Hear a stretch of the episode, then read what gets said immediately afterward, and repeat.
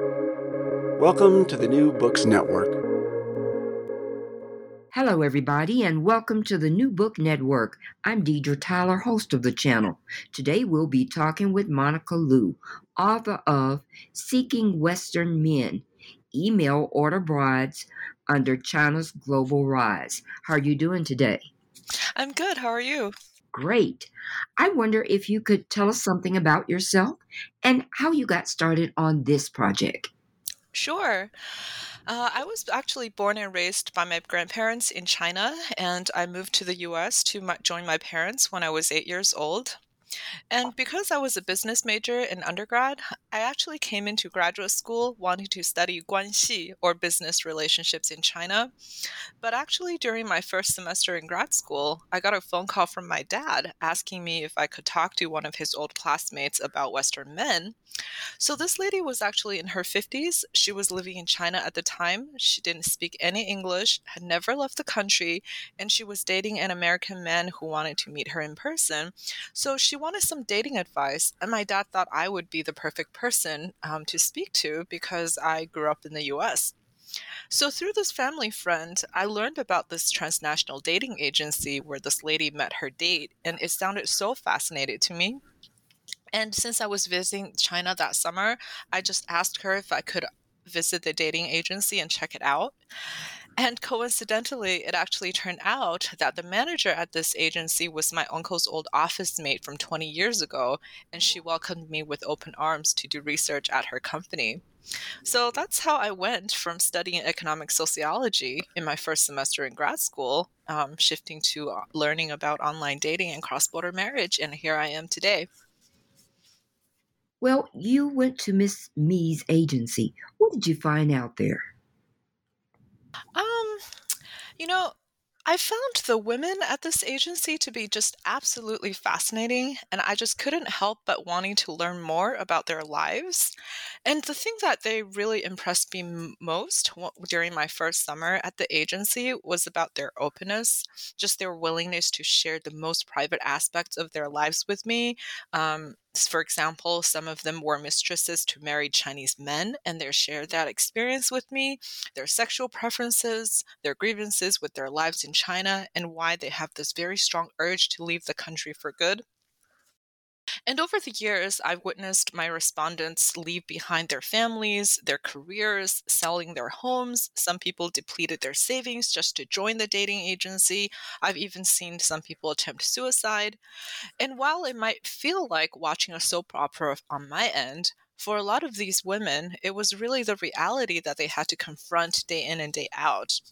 So, by comparison, I felt extremely privileged and I was a highly educated woman, had a promising career, and being in my 20s at the time when I did my research, I didn't have to worry about things like marital infidelity, divorce, or retirement planning.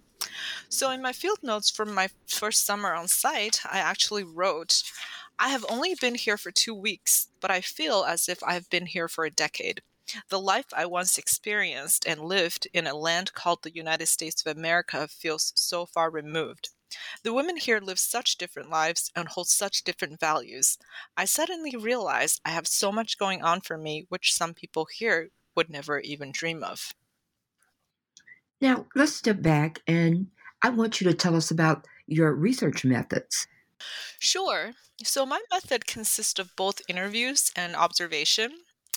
And by interviews, I don't mean formal sit down interviews at an office where I would voice record my respondents. In fact, um, Instead, I chatted with people on site at the dating agencies. I chatted people with offsite when we go would go out to eat together or go shopping together on a girls' night out type setting.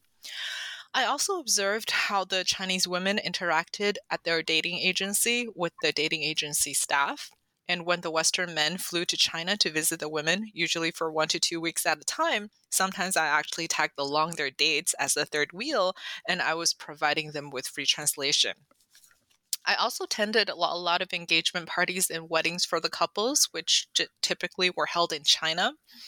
And finally, after the women married and moved to the US, I actually followed up on their post marital lives by flying out to where they are and visiting them in their new homes, staying with them for one or two weeks at a time.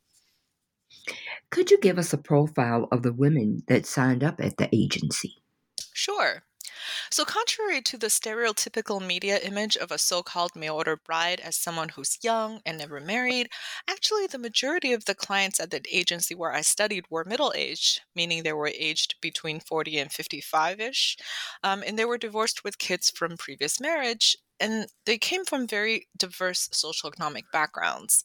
Some women were wealthy, even by American standards, um, being millionaires, while others were middle class and there were some that were poor, earning less than $5 a day. And interestingly, one thing I noticed about their personality was that nobody was actually shy and quiet, which is very different from the Western media stereotype of Asian women. So the women I saw on site tend to be extroverts, and they were really not the innocent, demure type as portrayed in the media, but rather I found them to be much more worldly, much more experienced in life, and sometimes even a little bit jaded. Did the women um, pay anything for being a part of the agency? Yes, both the men and women had to pay, and the agency actually charged the women around a thousand US dollars per year in annual membership fee. So renewal was much cheaper. It was less than one tenth of the original fee, but the original membership fee is high.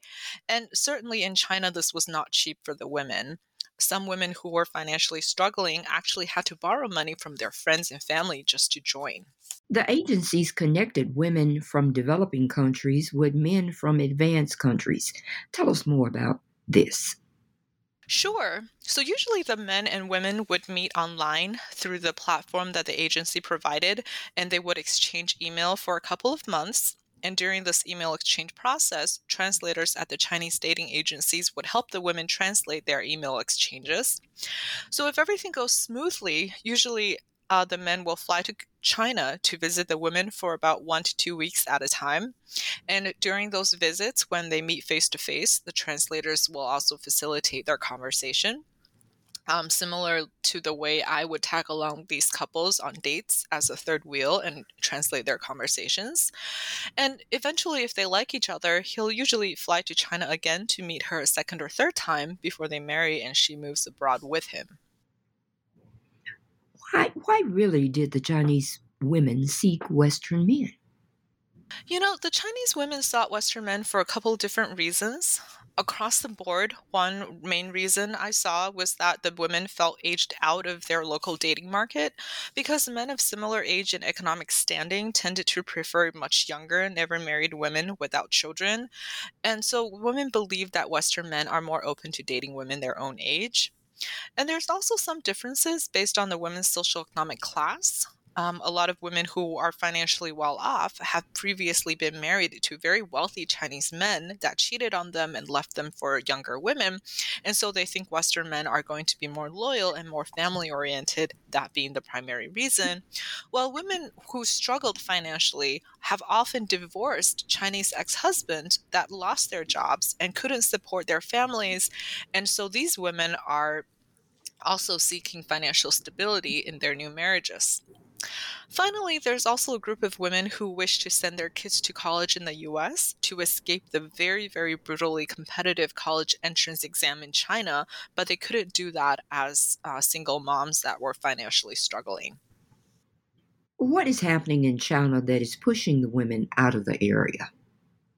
You know, a lot has changed in China since the social economic reform that started in 1979. And since then, the nation's GDP has grown very much dramatically. But alongside this economic growth, we also see an increasing income disparity. So the reform has really led to the rise of a new rich business class dominated by men, while women's wages have declined a lot. And this has led to rising rates of divorce as these new rich men now leaves their wives for younger women also, in China today, women are considered leftover and unmarriageable as young as age 27. In addition, age discrimination is not only big on the dating market, but also huge on the labor market, especially for women without college degrees. So during the 1990s, a lot of state owned factories were dismantled, and at this time, middle aged women were laid off at higher rates than any other group in factories. And at the same time, in China today, really only attractive women below the age of 30 can get hired in the retail industry and service industry as well. So as a result, older women who are laid off from factories really, really struggled on the labor market when they were trying to regain employment. And many of them were forced to take on very low paying jobs in the contingent employment sector, working as nannies, maids, or street vendors for very little pay and no benefit. So I can totally understand why this group of women would want to get out of China through marriage. Tell us about the global financial crisis 2008 when the men lost their jobs. Did this impact um, the dating scene?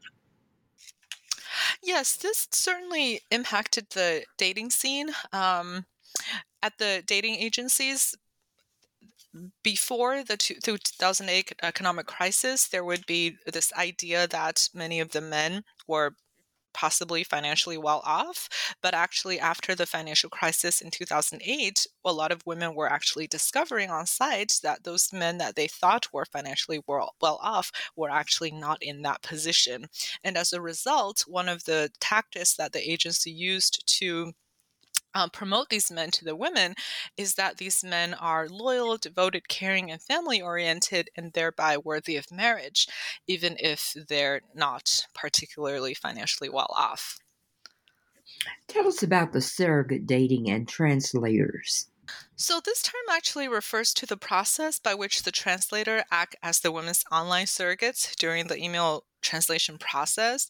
And I came up with this term because I actually noticed that even though t- the women technically were supposed to provide translators with Chinese content for the email exchanges, some didn't.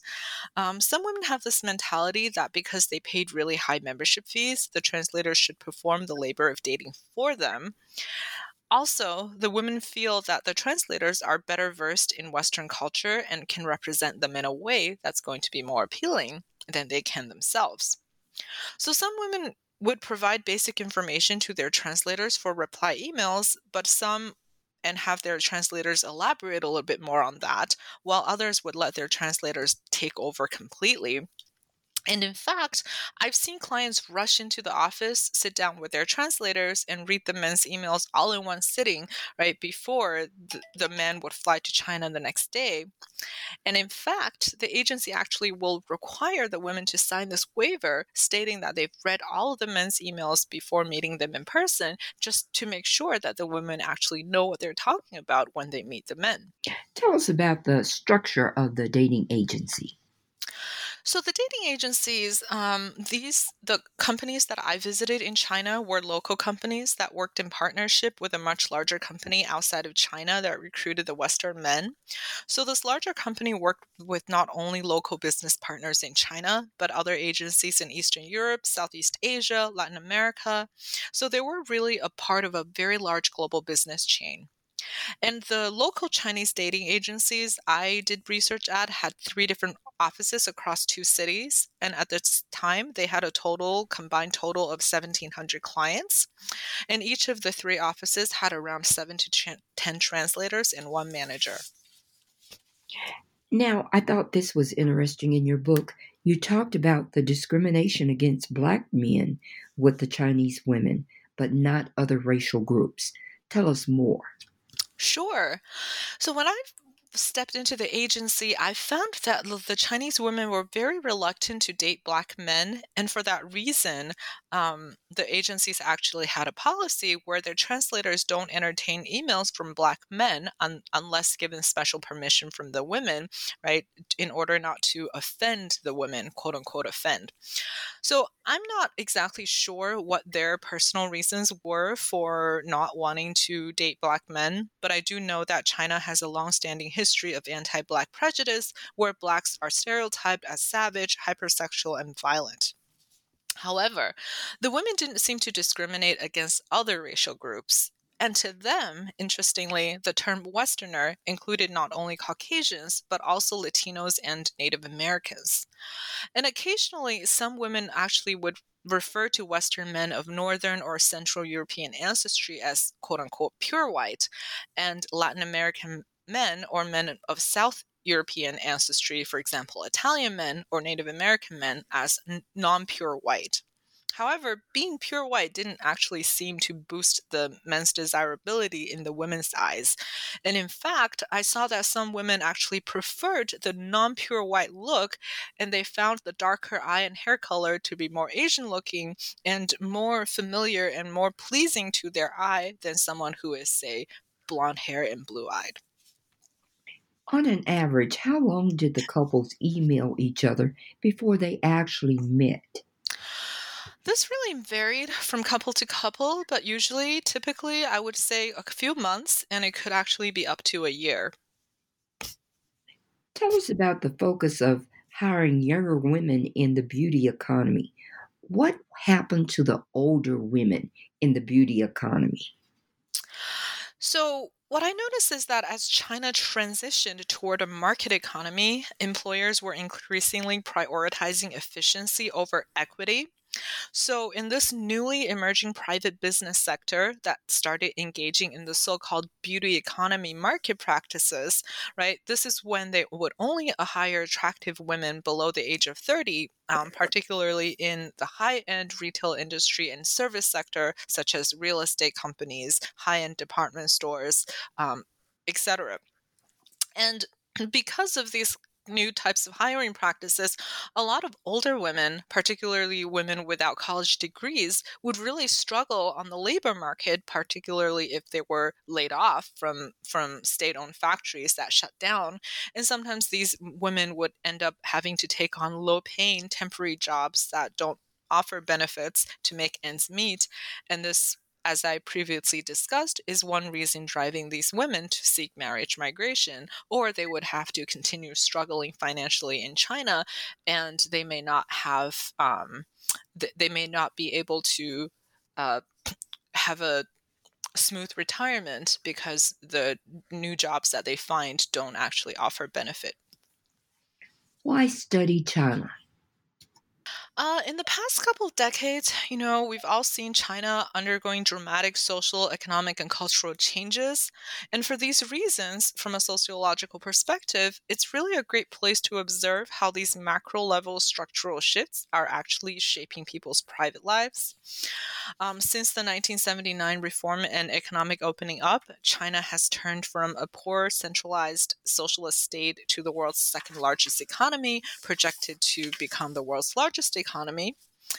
But we have to realize that alongside this economic progress, we also see a lot of new social problems emerging, such as rising rates of divorce and extramarital affairs, increasing wealth gap, um, this revival of a traditional patriarchal ideology emphasizing feminine youth, which obviously puts middle aged women at a disadvantage on the marriage market.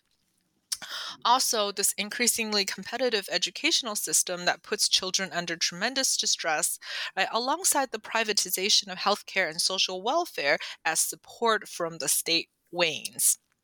So, a lot of these economic, cultural, and social changes actually drove the women, right, to seek out migration through marriage, even though the nation has experienced overall economic growth. Now, give us the profile of the Western male seeking a Chinese woman? Sure. So the majority of the men enrolled tend to be older, divorced, um, and they tend to come from lower middle class or working class backgrounds, although some were middle class.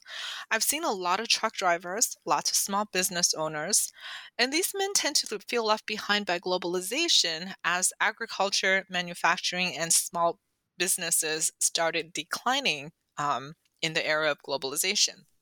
So these men actually view this changing economic landscape as a threat to their masculinity. Now, a lot of sociology studies show that marriage rates have declined uh, among working class men and poor men because women within their own class find them to be too poor to be marriage worthy.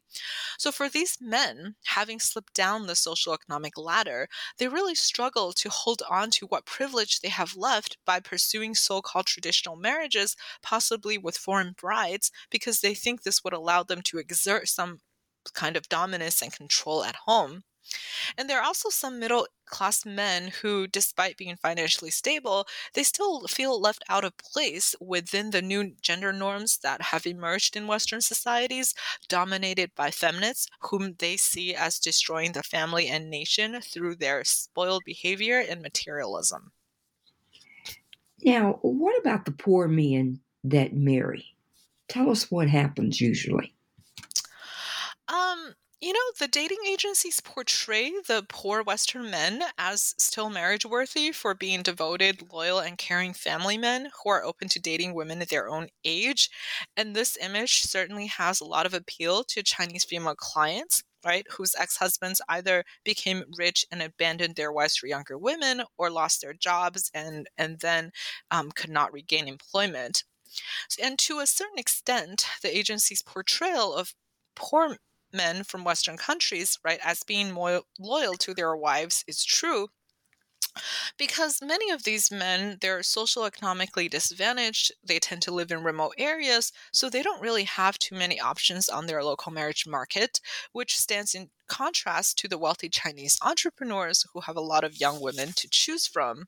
But at the same time um, American men who are truly poor, um, who can't afford, wouldn't be able to afford sponsoring a foreign spouse for migration, as the law, the American law actually requires them to have an income level at or above 125% of the federal poverty level in order to sponsor a spouse. So the Western men at the agency are neither wealthy nor are they poor they're are they truly poor so they're definitely better off than the chinese men who lost their jobs and got into debt from drinking and gambling so in this sense um, the these men are what these women are looking for and looking at the types of marriages that I've seen through the agencies, I, I, see very low divorce rates. I've only seen a couple of cases where the women divorced.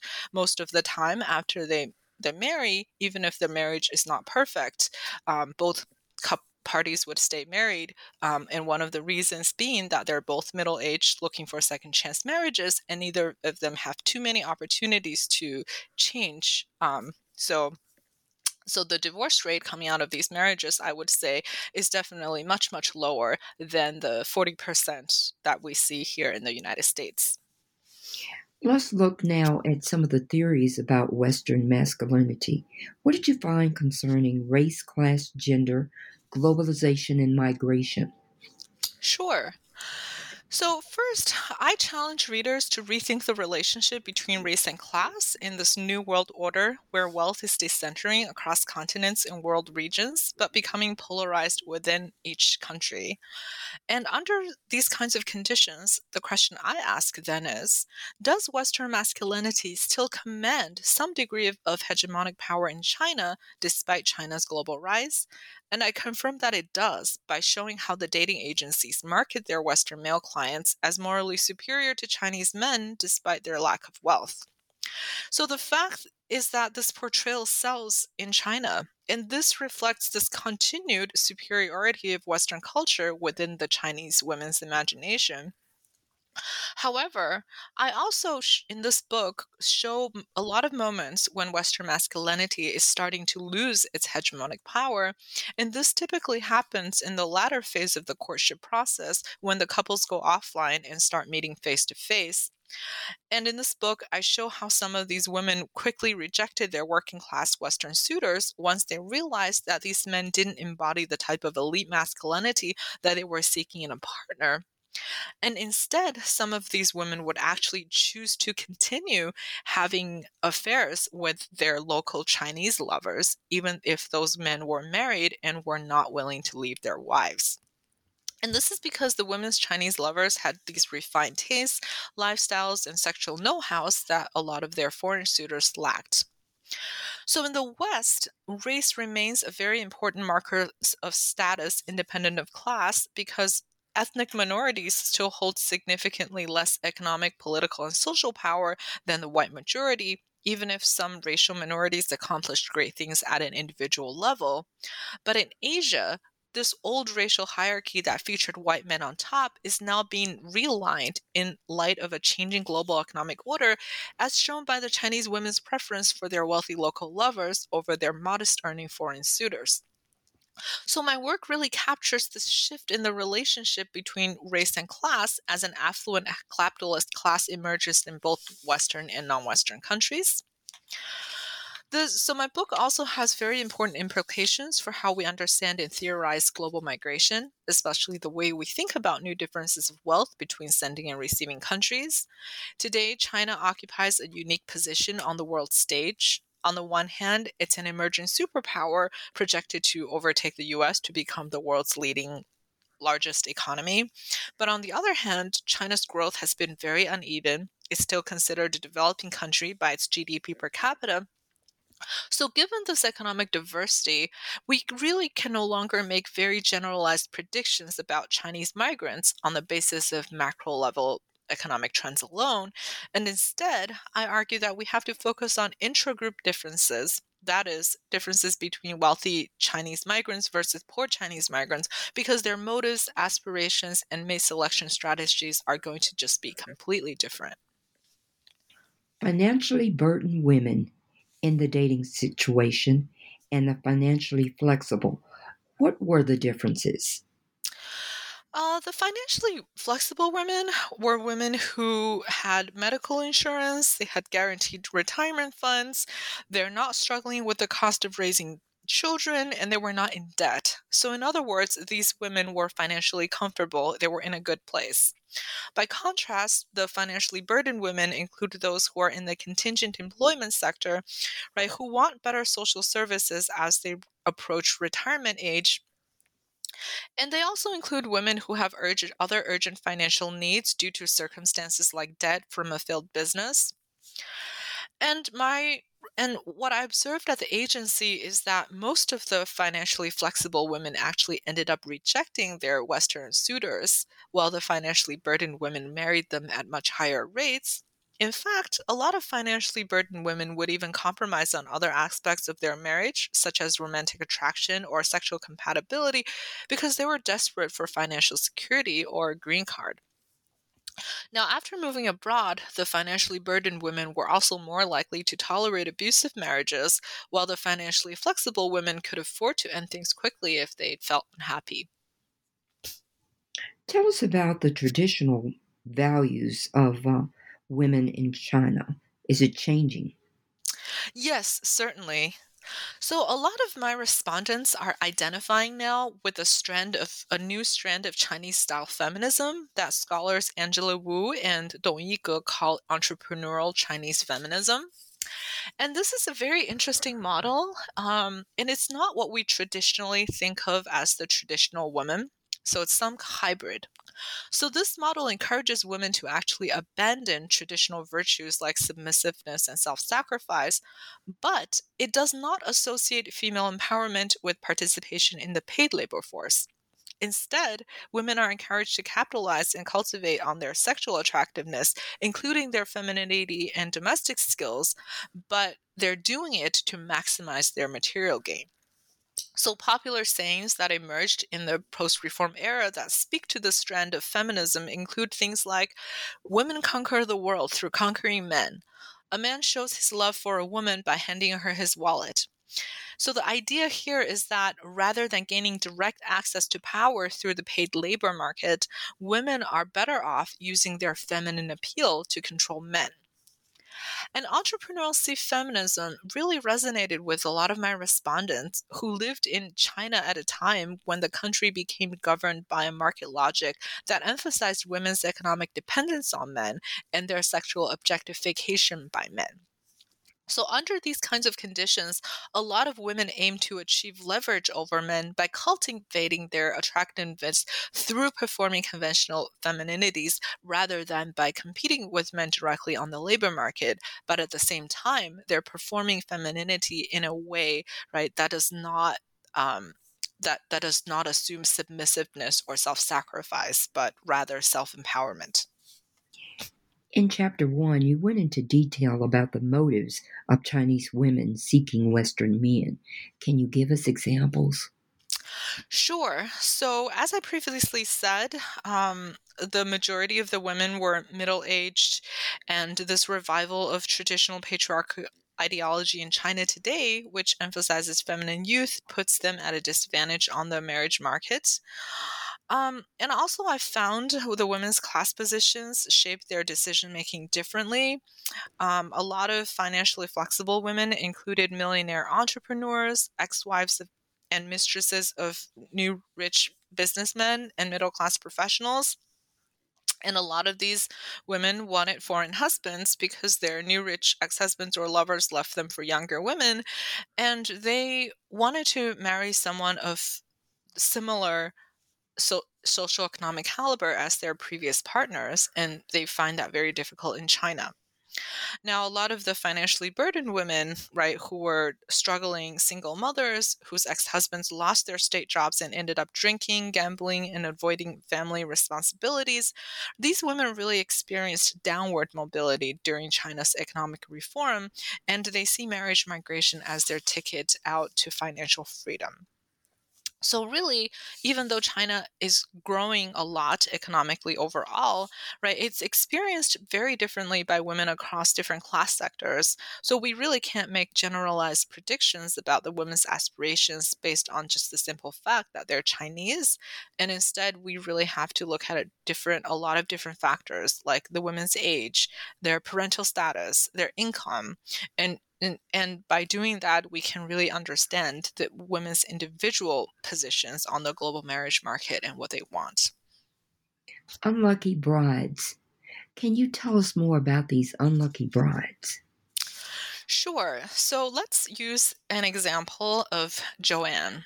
So, Joanne was a divorced single mom in her 40s with a son in high school. And when I first met her, she worked in retail and she struggled to make ends meet after her Chinese ex husband had gambled away the restaurant that she owned.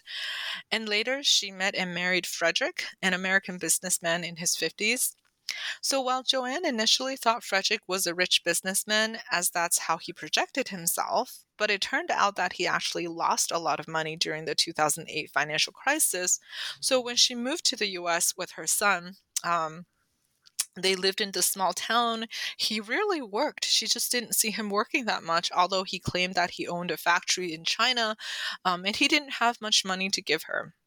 So he really wasn't holding up his end of the patriarchal bargain as a wealthy provider, but he still expected her to do all the housework and be this gentle, submissive woman and who's taking care of his two young daughters from his previous marriage. So this couple ended up fighting a lot. There was domestic violence, uh, there was domestic the emotional abuse. She ended up calling 911 once. And Later, he forced her to go back to China for a period of time and actually threatened to take away her green card. So eventually, this couple reconciled, and Joanne came back to the US, but their relationship had been damaged. And she felt very much powerless in this relationship because he couldn't really provide her with the lifestyle that he promised. And he made her feel like a maid and a sex worker at home. And she really had a hard time getting a job since she didn't speak English and she couldn't go back to China because her son was going to school in the US. So, really, I felt that this example showed us that if we consider these women, right, as a group instead of as individuals, right, these kinds of patriarchal bargains would still put women at a structural disadvantage. Um, so, for unlucky brides like Joanne, who end up in these conflict ridden marriages for reasons beyond their control, really their financial dependence on their husbands made it really hard for them to fight back and leave the marriage when things weren't working out. You discussed the rule to urban migrants. What are the rewards in the industry in, in dating in the place locations? Well, a lot of translators were rural migrants who have no pedigree or social connections to get jobs at large companies. And although they have a college degree in English, China has an oversupply of English majors. So they really feel lucky to have found a relatively well paying job at the dating agency so they can stay in the city instead of going back home. And after working for a year or two, some actually decided to stay at the agencies and they tried to get promoted to become the managers, while others would actually leave and start their own business. So, the computer skills, customer service skills, and marketing skills they gained on this job really helped them learn how to run their own business. Some of the top performing translators at the agency actually made a lot of money. Um, one was able to actually buy a home in one of China's most expensive coastal metropolises, and another woman saved up enough money to help her parents purchase a home in her rural hometown in just a couple years. Another girl saved up enough money to go to grad school and now works a, as a college English teacher. Other translators married Western men and moved abroad and became mothers. So, for these rural girls who had no money or no connections in China, um, migrating to the West was actually a big step up for them in the way of social mobility. What is the message you want the reader to leave with once they finish your book? Uh, I think the message is that a lot of the stereotypes that we have about the so-called mail order brides as someone young and never married and financially struggling um, this is actually not necessarily uh, true in real life. So, a lot of times, real life situations are much more nuanced. And through my research, what I'm finding is that um, in China, uh, for example, women from diverse economic backgrounds seek Western men. It's not necessarily all for the money.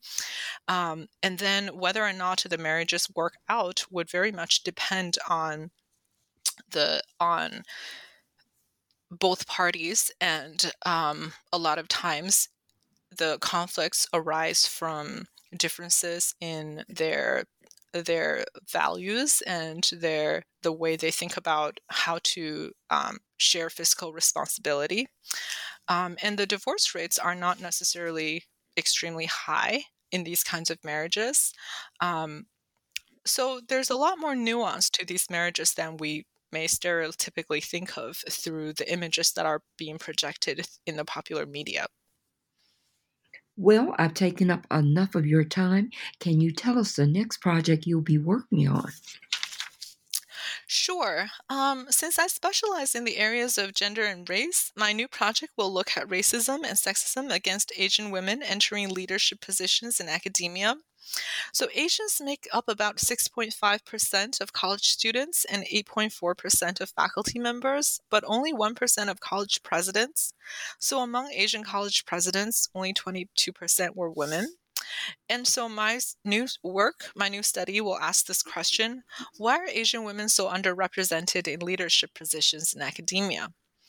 And a couple of existing studies show that Asian women struggle to obtain leadership positions because they're often stereotyped as too smart and too research focused, too devoted to family to make time for work, or they're sexualized as youthful looking and exotic but unassertive and inexperienced. So, my new study is going to further explore whether Asian women's lack of representation in leadership positions stems from issues that women have with their own personal identity, or whether it's due to some kind of institutional barrier like lack of mentorship in the workplace, or is it some combination of both? So I'm working with two other colleagues. We've designed a large scale survey and we will implement it soon. And I will also be interviewing a select number of Asian women faculty, especially those who have obtained leadership positions, to give their experience and insight on what steps can be taken to promote more Asian female representation in higher education leadership. Well, we'll be looking forward to that research. Again, we've been talking with Dr. Monica Liu, and the book is entitled Seeking Western Men Email Order Brides under China's Global Rise. Thank you for being on the show. Thank you.